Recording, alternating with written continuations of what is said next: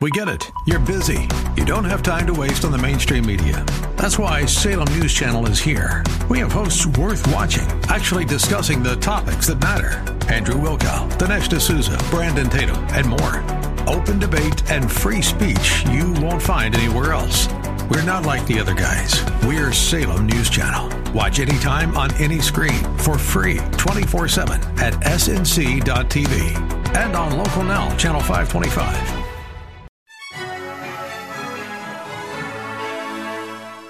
Welcome to the History of North America. I'm Mark Vinet. In this episode, we travel back to the end of the first millennium to examine the great ancient European culture and society that forged a people capable of reaching the shores of North America around the year 1000 AD. Join me as we explore one of the most feared, famous, and celebrated civilizations of Europe the Vikings. Vikings were Nordic peoples from the Scandinavian countries of Denmark, Sweden, and Norway. They raided and settled in large areas of Western and Eastern Europe during an era of Scandinavian expansion from about 780 to 1100 AD. This period in history is known as the Viking Age. The early raids of the Vikings in the 9th and 10th centuries fell on the British Isles, the Atlantic and North Sea shoreline of the Carolingian Empire, which included most of what are now Germany, Holland, Belgium, and France, and to the east on what became Russia. These raids from Scandinavia upset the fragile political, social, and economic development and stability of Europe. Within a few hundred years, however, Vikings, also known as Norse people, Norsemen, Danes, or Northmen, converted to Christianity, and settled in the lands they had raided. At the same time, the Vikings were developing new settlements in the North Atlantic, North America, Greenland, and Iceland, and establishing kingdoms in Scandinavia similar to the European kingdoms to the south. As they were assimilated in their new lands, they became traders, manufacturers, and farmers, as well as warriors and rulers.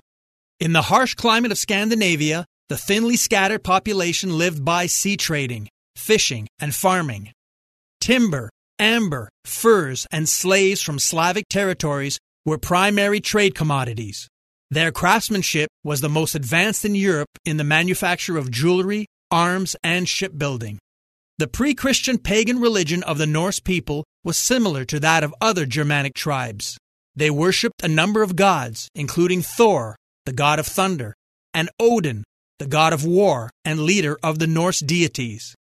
Viking warriors believed that if they died heroically, they would be beckoned to dwell with Odin in his palace in the realm of the gods called Valhalla, an equivalent to the Christian heaven or paradise. The Vikings, a term meaning pirate or raiders, began to attack their southern neighbors during the last decade of the 8th century. These fierce attacks and the subsequent invasions reached out in many directions and took many forms. In the British Isles and the northwestern parts of the Carolingian Empire, raids gradually changed from brutal hit and run attacks to larger and more ambitious forays in which bands of sailor predators carved out base camps, outposts, or holdings where they might spend the winter months. Eventually, the Viking armies grew in size. By the mid to late 800s, Many of the men became settlers in the lands where they had first appeared as raiders. They began to convert to Christianity and either brought families from home or intermarried with the local women. In such areas as northern England and Normandy, on the coast of what is now France, the combination of cultures and peoples that resulted from these settlements led to a new mix of ethnic stocks, languages, and institutions. Because of their interest in commerce, the Northmen fostered urban growth, founding many villages and cities. Viking towns emerged as important trade centers such as Ireland's Dublin and Jorvik, today known as the English city of York. The Viking raids were motivated by several factors. By the late 700s, population growth was straining Scandinavians' limited resources for unclaimed land, food, and opportunities for internal migration and social mobility. These ferocious raids may also have been affected by changing political realities. The emergence in Scandinavia of more centralized political institutions and monarchies may have encouraged many minor chieftains and family leaders, long accustomed to independence and self reliance, to look for new frontiers. Thus, many war bands took to the high seas. Additionally, it is possible that the wars conducted by Carolingian ruler Charlemagne against the Saxons in northern Germany in the late 700s may have warned the Danes of a powerful and dangerous enemy to the south. Finally, the wealth of foreign lands, long known from travel and trade, was an understandable attraction. However, even in their most aggressive days, the Vikings had not always been fierce marauders and raiders. Sometimes a fortified harbor or the presence of soldiers caused them to fall back on their traditional role as traders, merchants, and master shipbuilders. Vikings raided the coasts of the British Isles beginning in the year 787. The Anglo Saxon Chronicle recorded their arrival in 793 off the northeast coast of England in Lindisfarne. The Danes landed on undefended coasts and attacked churches and monasteries as well as isolated farmsteads, towns, and villages. Their well constructed longboats could carry 40 or more men, and because of their very shallow draft, these boats were able to travel up rivers to settlements that had seemed immune to maritime attack. In the ninth century, the Vikings plundered, looted, burned, and eventually conquered much of northeastern England, which became known as the Danelaw and they established a kingdom in Ireland. The Viking hold on such North Atlantic islands as the Shetlands, Hebrides, and Faroes continued past the Middle Ages. Additionally, sieges of and raids on the city of Paris along the Seine River from the 840s onward show how deep into the heartland of continental Europe the Vikings could reach and strike. Next time, we continue our examination of the exploration, raids, conquests, and colonization of the Norse, including their arrival in North America during the Great Viking Age, five centuries before Columbus sailed west. Doctors endorse it, nutritionists recommend it, and customers love it. Calotren Healthy Weight Loss. Ron in Texas lost 35 pounds. Marie in Pennsylvania lost 117 pounds with Calotren. Diane not only lost weight, but she also found relief from arthritis. Lynn lost over 45 pounds. Calotren contains collagen, the most abundant protein naturally occurring in the human body, which decreases as we age. Taking Calotren promotes better sleep, more energy, less joint pain, and best of all, weight loss. Calotren has an amazing 86% success rate with their 90 day supply and this week, take advantage of their President's Day sale. Buy the 90 day supply and get an extra month free plus free shipping. Ordering is so easy. Just text the word history to the code 30605 and we'll send you a link to this special offer. Again, text history, that's H I S T O R Y, using the code 30605. Until the Viking raids began, Christian Europe had not worried about an enemy from the sea. Some Christian leaders paid ransom to the larger Viking armies of the 10th and early 11th centuries. Taxing their people to pay the Danegeld, or tribute to the Vikings, became a regular defensive strategy. In return for the cash, the Vikings often negotiated peaceful coexistence and conversion. At the dawn of the 10th century, in 911, the King of France ceded Normandy, French for territory of the Northmen, to the Viking chieftain Rollo and other Viking warriors who became his Christian vassals. In turn, they pledged to defend their new duchy against other Vikings. These Northmen, now called Normans, adopted the French language and ways and organized a strong and stable state in Normandy. In 1066, William, Duke of Normandy, a Viking descendant, led his followers across the English Channel to conquer England. In the same century, the exploits of Norman adventurers created the Norman Kingdom of Sicily at the expense of the Muslims on the island and the Byzantine Emperor in southern Italy. Normans from Sicily also participated in the Crusades against the Muslims in the Holy Land and Jerusalem. Numerous bands of Viking adventurers reached Iceland in the mid 800s, and by the early 10th century, their new home had become a center for settlement by Danes and Norwegians. Iceland was a departure point for launching expeditions into the unknown reaches of the North Atlantic. In the year 1000, Eric the Red led an expedition from Iceland that settled in Greenland. His son, Leif Erikson, later reached North America, which he called Vinland, meaning wine land, because of the large quantities of wild wine berries that were found.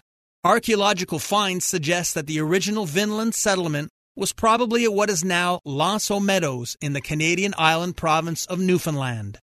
Settlements in continental North America were aimed to exploit natural resources, such as furs and, in particular, lumber, which was in short supply in Greenland. These Viking colonies were short lived, supplied and populated for several generations before isolation, distance, climate, and hostile relations with the indigenous peoples proved too great. Despite the many pre Columbian transoceanic contact theories, at present, this is the one and only historical case of pre colonial contact that is widely accepted among the scientific and scholarly mainstream community. The aggressive and vigorous Vikings who went west across the ocean and south to the British Isles and continental Europe were mostly from Denmark and Norway. Expeditions from Sweden were no less determined and energetic. In addition to their role as invaders of settled, Christian lands, they turned to the south and east, into and beyond the Baltic, away from the heartland of Christian Europe, and in a world of vast open spaces and scarce population. These Vikings were drawn southeast by trading links and opportunities rather than a thirst for unoccupied land. They traveled through Russia via the Dnieper and Volga rivers to the Black Sea. They also ventured further south to the Middle East and the cities of Baghdad and Constantinople. Known as the Rus, a name borrowed from the Finns to designate the Swedes, the Swedish Vikings, along with the native Slavic peoples, influenced the growth of the early Russian state around Kiev in the Ukraine. The Swedish Vikings in Constantinople formed the personal guard of the Byzantine emperors in the 11th century. As in their western expeditions, they were soldiers, settlers, traders, and able voyagers with advanced navigational skills. At first, the Vikings were ferocious enemies and their impact was primarily disruptive and destructive. Gradually, Christian Europe absorbed the Vikings. They became part of the larger European community as they were attracted by a more settled lifestyle and as Christian Europe's ability to resist their attacks strengthened. The Viking contributions to the societies they conquered were significant. They were great sailors, storytellers, and workers of the highest level. Signs of the Viking influence are found in the place names of the areas in which they settled, as well as the local languages and vocabulary.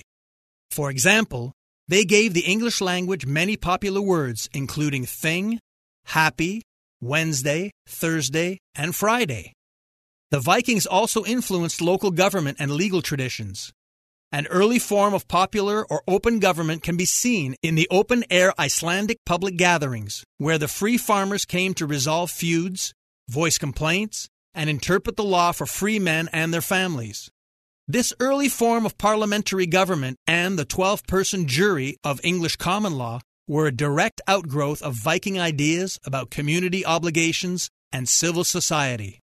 The tidal wave of European migration to North America during the second half of the last millennium indirectly brought Viking descendants and customs to the New World. Viking blood thus flows generously through the veins of many North Americans of European descent making them relatively recent, distant cousins in more ways than one. A large number of French Canadians, for example, arrived in Canada from Normandy. Many English, Scottish, Welsh, and Irish Canadians arrived from the British Isles, a region once inhabited by Vikings and later conquered and settled by invaders from Normandy. Ironically, despite the failed colonization of Newfoundland, Viking descendants formed the core of Canada's many founding peoples. My ancestors originated from northern England and coastal France, making my claim to a distant and ancient Viking heritage a real possibility and probability. The Historical Jesus podcast is the sweeping saga of the life and times of Galilean Jesus of Nazareth, as well as the faith, religion, and church founded to honor and disseminate his acts and teachings. Join me, Mark Vinet, on this fascinating journey through time, exploring the many great works of Christian theology, literature, architecture, music, and art inspired by the words and deeds of Jesus Christ. Check out the YouTube version of this episode, which has accompanying visuals. I'm Mark Vinet, and I hope you enjoyed this episode.